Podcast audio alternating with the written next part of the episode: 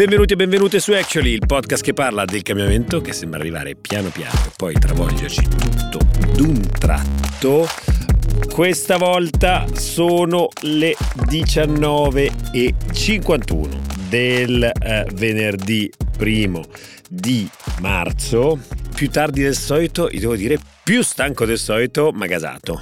Ma quanto durano queste settimane, Ricky? Eh, non si capisce più, non si capisce più, non si capisce più. Aiuto! È un periodo, un periodo molto intenso da queste parti, molto divertente, molto divertente. Stiamo facendo, portando avanti questa integrazione con Cora che è una delle più grandi sfide sicuramente professionalmente che io abbia mai eh, incontrato, eh, dà anche un sacco di soddisfazione vedere questi progetti che fioriscono, persone che riescono a mettersi a lavorare insieme, che vengono da culture completamente diverse, manager eh, di 26, 27, 28 anni che si ritrovano a coordinare dei team con delle persone che magari hanno 15, 16 anni in più e lavorano benissimo insieme, chiaramente eh, con tutte le difficoltà del caso, ma benissimo perché appunto questa logica del eh, no alla politica interna, sì invece diciamo al confronto fra idee, vinca l'idea più forte, sta funzionando e lo trovo davvero qualcosa di straordinario, complicatissimo, viene fuori ancora una volta e questo me lo insegnano anche tutti questi CEO con cui stiamo parlando uh, ultimamente che è tutto, tutto, tutto gira attorno alla gestione delle persone, metterle nella posizione giusta, assicurarsi che siano motivate, gasate, che non siano incomprensioni e eh, diciamo disinnescare le bombe prima che esplodano. Eh, però no, che divertente, davvero che divertente, che sfida gigantesca. No, la sfida, la sfida gigantesca e, tu dicevi che per te è una grande sfida professionale, io dentro qui ci sto sguazzando, eh, mi, sto di, mi sto divertendo come un matto però poi arriviamo il venerdì sera alle 19.55 che. Con le borse ci, sì, servirebbero, ci servirebbe un make up artist qua. Esattamente. Alle, alle, alle, perché poi il venerdì sera, voglio dire, uno adesso andrà a cena, ha gli amici, le... ci arrivo che sono un catorcio, un catorcio. sai cosa, adesso scherzi a parte su, sulla skincare, però devo dire che è un momento in cui lo sai, la mia ossessione del momento, benché la questione dei container rimanga lì, io la trovo Oddio. comunque affascinante, oggi ci è passato a trovare un ragazzo in ufficio che ci ha parlato dei suoi lavori che sta facendo per MSC, che un'azienda incredibile, super affascinante. E arricchi con gli occhi a cuore. Occhi a cuore, ma nulla, nulla nulla mi porta ad avere gli occhi a cuore in questo momento e voglio approfondire, dovremmo dedicargli un episodio intero o ospitare qualcuno come il fenomeno Osempic. Noi abbiamo già parlato in qualche puntata fa, lo trovo, lo trovo straordinario, trovo straordinarie complessità sociali che si porta dietro, trovo straordinari adesso i primi, i primi lavori, i paper economici che stanno uscendo sull'impatto economico dello Zempic non tanto e solo sul settore farmaceutico. Parliamo di un'azienda oggi che ha una valutazione di mercato superiore ai 500 miliardi eh, di eh, dollari è eh, l'azienda che ha un valore, Novo Nordisk è l'azienda che ha il valore eh, di mercato più alto eh, in Europa, superando LV e Mash. Eh, è un'azienda eh, su cui, e qua arriviamo all'impatto economico, eh, si stima che l'incredibile PIL positivo degli ultimi anni danese della Danimarca, se fosse ripulito dell'impatto di Novo Nordisk sul PIL, andrebbe in negativo. La Danimarca sarebbe, sarebbe giù, sistema di circa meno 2% rispetto eh, alla, linea, alla linea di galleggiamento, ma questi paper interessanti che ho letto recentemente iniziano a raccontare del possibile impatto su tantissimi altri mercati. In primis, in primis, uno studio pare commissionato da Walmart, quello dei supermercati negli Stati Uniti, junk food, sugar eh, e o prodotti molto zuccherosi e quant'altro, si iniziano già a registrare e soprattutto in, un, in alcuni quartieri laddove il reddito è più alto, laddove Ozempic avendo consumato di più, la gente, oh signori, mangia meno, mangia meno, consuma meno roba consumano roba. Voi immaginate, no? Cioè immaginate la quantità di calorie che consuma una persona eh, sovrappeso, quindi calorie fatte di prodotti che vengono acquistate, e si mangia meno. Voi immaginatelo su una società di centinaia di milioni di persone come gli Stati Uniti, in cui diverse decine di milioni sicuramente eh, sono affette dal tema, in alcuni casi dell'obesità o comunque del sovrappeso, voi pensate se questa situazione dovesse venire in qualche modo risolta, non so se questo problema debba essere risolto, o comunque ridotta nei numeri da, queste, da questa nuova ondata di, di, di farmaci, e, oh, si vende meno roba da mangiare. È molto interessante. Poi naturalmente si libera, si libera del reddito per spenderlo su altro laddove Osempic andasse a costare un po' di meno nel corso del tempo. Il problema è che in questo momento Novo Nordisk non riesce a star dietro alla domanda. Il prezzo che è altissimo, circa eh, ci sono questi, queste sorte di, di diciamo, la, la, fornitura mensile si aggira attorno ai mille dollari, eh, ma non riescono, non, riescono a, non riescono a stargli dietro, non riescono a stare dietro alla domanda che sta esplodendo naturalmente in fasce molto alte, a redditi molto alte della popolazione. Non so tu cosa ne pensi, ma a me sta roba qua, te lo dico, mi, mi mi sta flashando il cervello, dobbiamo fare qualcosa, dobbiamo capire chi invitare, anzi, lancio un appello, lancio un appello. Avete dei consigli su un ospite che venga dal mondo dell'economia oppure dal mondo della salute, healthcare, pharma, eh, che ritenete eh, interessante e che sarebbe interessante sentire per approfondire eh, il tema gigantesco che l'esplosione di Ozempic si porta dietro? Ecco, questa è la meraviglia di lavorare in Will. Perché alla fine va bene, sono state settimane gigantesche, lunghissime, che finiscono il venerdì sera alle 8, però c'è una, una, queste ossessioni delle persone, queste sono meravigliose. Eh, il fatto che tu possa parlare per dieci minuti di fila di Osempic, di un farmaco eh, per curare il diabete che si è scoperto che, po- che, fa anche dimagrire le persone, è una cosa straordinaria che non so in quanti altri posti eh, esista. E, e, e voi dovete immaginare che questa cosa qua avviene in continuazione, avviene in continuazione in ufficio, all'interno dei meeting editoriali, quando vengono proposti i contenuti, eh, poi al check giornaliero in cui guardiamo i contenuti che escono il giorno successivo. È una scoperta continua e, e, e, e spesso ti chiedi, wow, ma, ma tu ce le avrai le, de, de, delle ossessioni altrettanto interessanti, altrettanto belle e che altrettanto ti fanno stare, stare sveglio la notte? In realtà io mi rispondo e ti dico di sì. Io eh, una delle mie grandi ossessioni degli dillo, ultimi tempi lo sappiamo. è eh, no, Aspetta, mi, mi, sa che eh, non, non, non, questa non te l'avevo ancora ah, condivisa. No, non, ma, c'entra, non, c'entra, Elon Musk, eh, non c'entra Sam Altman. Oggi c'entra, ah, però, ecco. Ah, ecco. però non è Elon Musk. È questa pagina meravigliosa su Twitter. Momento, Elon Musk, tra l'altro, ha dichiarato di aver fatto uso di Wigovi, che è l'altro, che è l'altro diciamo, il, il, farmaco, il farmaco gemello, chiamiamolo così, eh, parallelo ad Ozempic. Ma prego, prego, di cos'è che ti sei appassionato? No, io sono appassionatissimo di questa pagina che si chiama Internal Tech Emails e praticamente ehm, condivide tutte le uh, email che vengono utilizzate come capi di prova all'interno delle cause uh,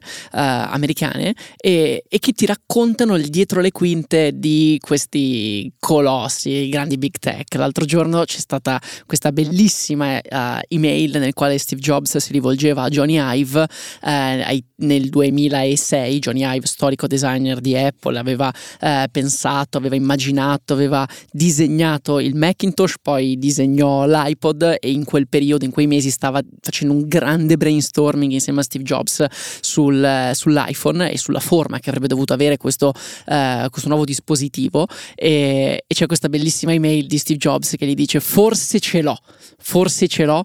E um, ho trovato la forma ideale e praticamente lui prevedeva che non avesse il touchscreen, l'iPhone, ma avesse eh, una tastiera praticamente rotonda. Immaginatevi una cosa senza senso eh, che sicuramente nessuno avrebbe utilizzato, eh, ma oggi invece è stata pubblicata un'altra email molto molto bella perché è uscita la notizia della causa intentata da Elon Musk contro OpenAI e contro... Uh, molto se... bella, beh no, affascinante, effettivamente no. è una notizia affascinante, hai ragione. Uh, no, io intendevo la mail molto bella, ah, potrei, mail, potrei, essere, potrei essere molto stanco.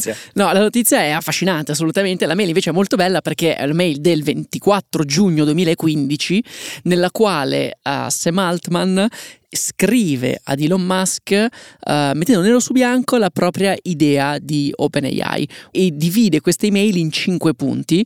Uh, si immagina una, un'azienda la cui missione è quella di creare la prima uh, General AI, che sappiamo essere questa forma di, di intelligenza artificiale in grado di avere più mansioni, quindi non essere, eh, non essere specifica, e, e, poi si immagina la composizione del team, dove, do, do, come sarebbe cresciuta nel tempo.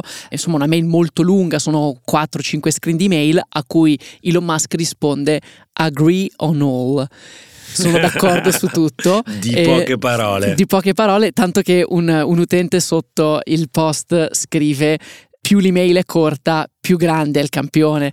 Uh, chiaramente in inglese funziona meglio: the shorter the email, the bigger the G.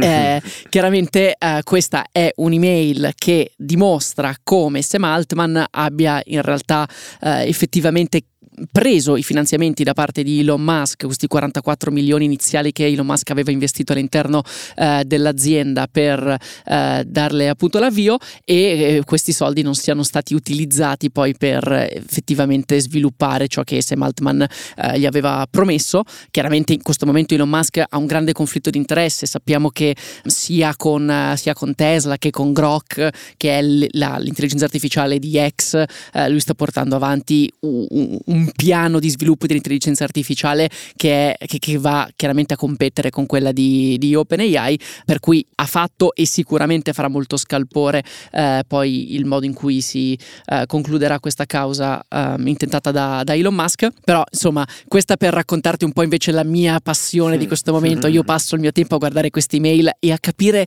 come comunicano questi personaggi incredibili, sempre tutti di poche parole, vanno dritti al punto, non usano mai... Questa è una cosa che ho notato, non so perché, ma molti non usano le maiuscole. Ma vabbè, questa è okay. semplicemente una loro ossessione. ehm, però andatevela a vedere perché è davvero affascinante. È affascinante, è grosso chiaramente questo scontro, è grosso, è uno scontro in cui i termini utilizzati da Musk nella lettera, eh, che appunto apre questa potenziale battaglia legale, sono abbastanza forti. No? Dice OpenAI ancora sul proprio sito questa professione di intenti in cui dice che il suo obiettivo è quello di assicurare che eh, l'AGI, l'intelligenza artificiale generativa, sia protetta affinché possa avere un impatto positivo sull'intera eh, umanità. In realtà, continuo nel, nella lettura della lettera, eh, in realtà purtroppo OpenAI è in realtà stata trasformata in una de facto subsidiary, così, un, un, un negozietto eh, della più grande società tecnologica al mondo che si chiama Microsoft.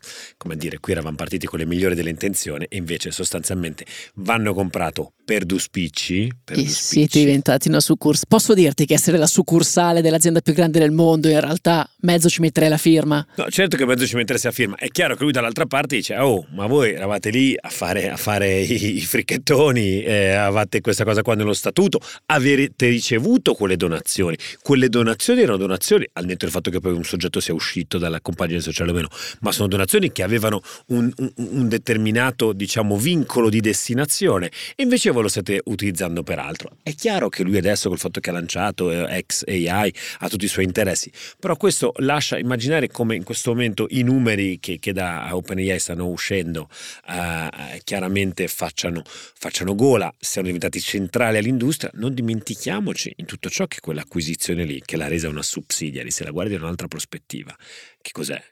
È una integrazione verticale, direi verticale, mi sento di dire, amici antitrastisti, eh, eh, venite, venite, ad aiutarmi, sto dicendo una cosa sbagliata ed è quella su cui ha messo gli occhi, tra le altre cose, l'unico watchdog degno di questo nome eh, in giro per il mondo, che è sempre è lei o non è lei, la Commissione europea, è lei o non è lei, Margrethe Vestager, che ha detto dobbiamo fare qualche verificuzza su questa acquisizione, perché 13 miliardi di acquisizione, quello che si dice che è la cifra pagata eh, da Microsoft per prendere eh, la partecipazione all'interno di OpenAI, eh, sono, numeri, sono numeri da deal eh, stellari.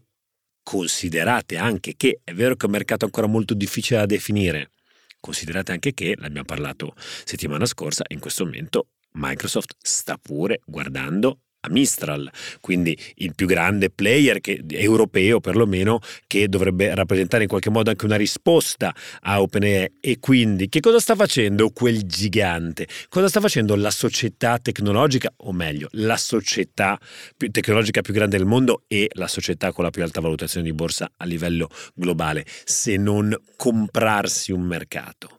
Comprarsi un mercato e quando si comprano i mercati I manuali di concorrenza che cosa ci insegnano? Beh, ci dicono che se tu prendi eh, tra l'altro i soggetti più promettenti all'interno di un mercato con alto potenziale innovativo, il rischio più grande eh, eh, che, che, che, ci può essere è quello proprio invece di ridurre il grado di innovazione all'interno di quel mercato, perché se tu rilevi due soggetti in concorrenza, il grado di concorrenza fra di questi tendenzialmente andrà in un modo o nell'altro a, eh, a svanire e quindi c'è innanzitutto quindi un tema di concorrenza che potrebbe venire lesa fra soggetti sullo stesso mercato e quindi un tema orizzontale eh, e dall'altra parte poi c'è un tema anche verticale, cioè ovvero tu potresti anche far venire meno il grado di innovazione sul mercato attraverso un'acquisizione dall'alto che potrebbe quindi limitare di nuovo la spinta innovativa anche in quel senso. È molto interessante, non so se tutto ciò uh, sia balenato per il cervello di Musk che magari starà mandando anche delle letterine anonime alla, alla Vestager. Eh, non le riceve solo, ma le invia anche. Le invia anche. Certo, è tutto, è tutto, da dimostrare. Brad Smith, il, il, presidente di Microsoft, dice siamo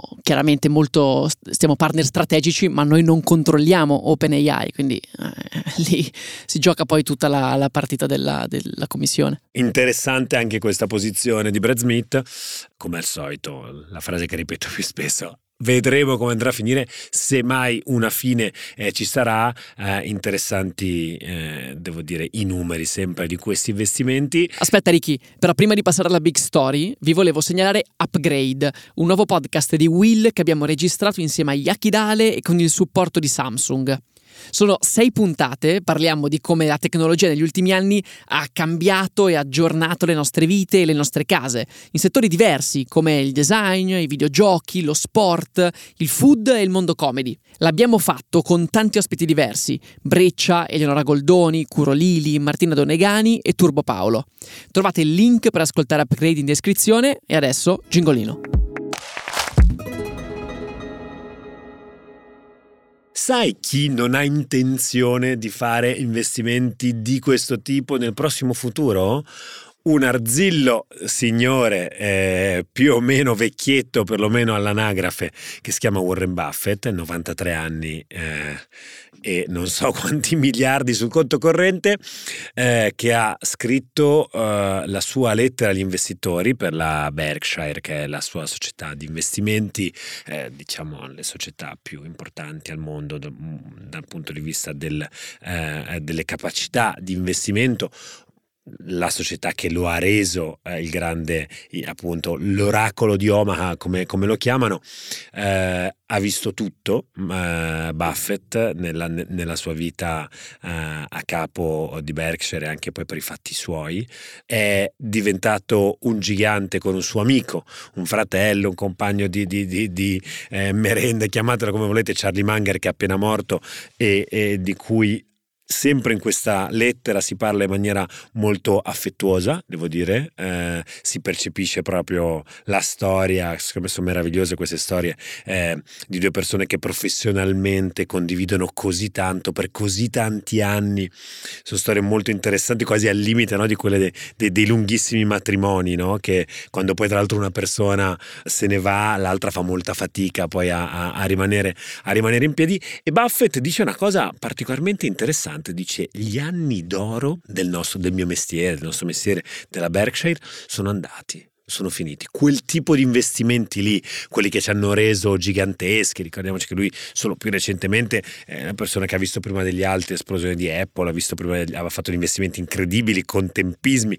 incredibili in Coca-Cola, eh, ha fatto, eh, è stato il primo ad andare deciso sulla Cina, su Alibaba eh, e, e, non solo, insomma, ha sempre visto il futuro prima, prima degli altri. In questo momento dice, ma io roba del genere non la farei, di là fuori non ne vedo, non ne vedo qua negli Stati Uniti e non ne vedo all'estero, non sarei in grado di fare investimenti di questo tipo all'estero. Ora, innanzitutto vi invito ad andare a leggere, andare, ad andare a leggere questa, questa, questa lettera perché è molto interessante e devo dire che però da un ignorante di finanza come, come il sottoscritto lascia a bocca aperta, no? Se tu pensi che questa lettera arriva eh, a pochi giorni di distanza dalla settimana in cui Nvidia in una settimana ha acquisito valore, un valore di borsa equivalente, cioè il, il gain positivo, equivalente alla valutazione di borsa di Ferrari, General Motors e Ford messe insieme.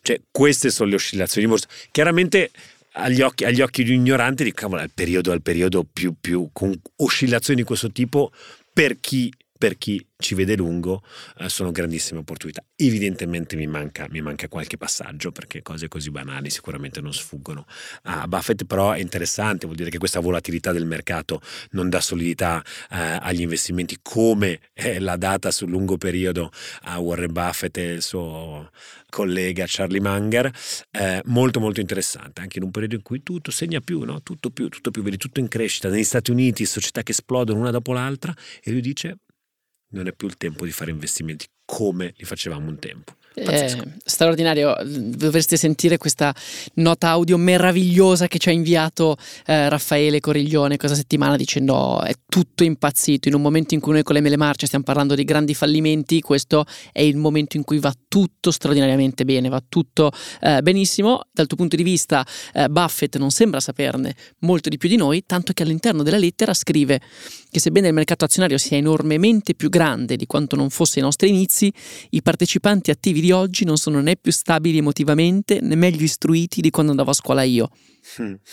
e poi aggiunge che oggi i mercati hanno un comportamento molto più simile a quello di un casino. Il casino risiede ora in molti luoghi e tenta quotidianamente gli occupanti.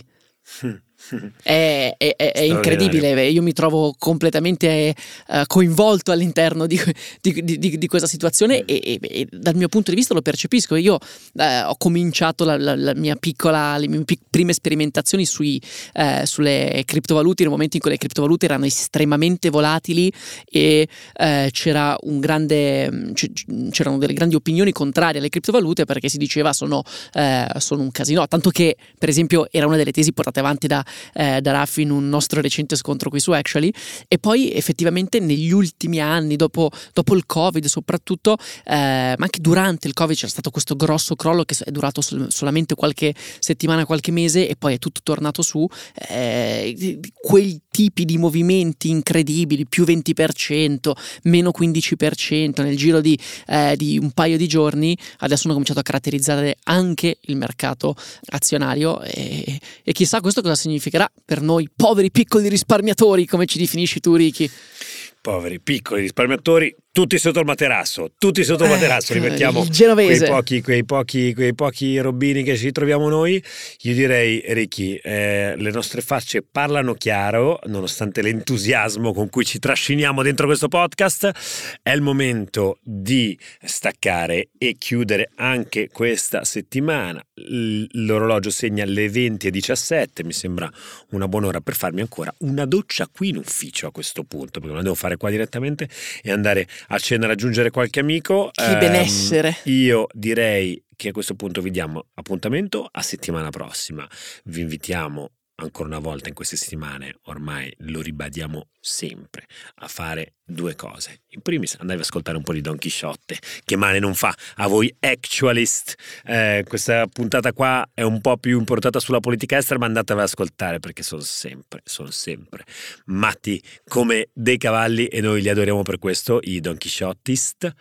E eh, ancora una volta vi invito invece, se avete voglia e se vi fa piacere, a, a lasciare una recensione su, sotto il nostro podcast, stelline, campanelle, segui, follow, dipende un po' dalle piattaforme su cui siete, a noi fanno comodo, fanno piacere, in particolare quelle alte, vedete un po' voi di fare quello che vi sentite di fare, noi vi salutiamo e diamo appuntamento alla prossima puntata. Ciao, Ciao a tutti!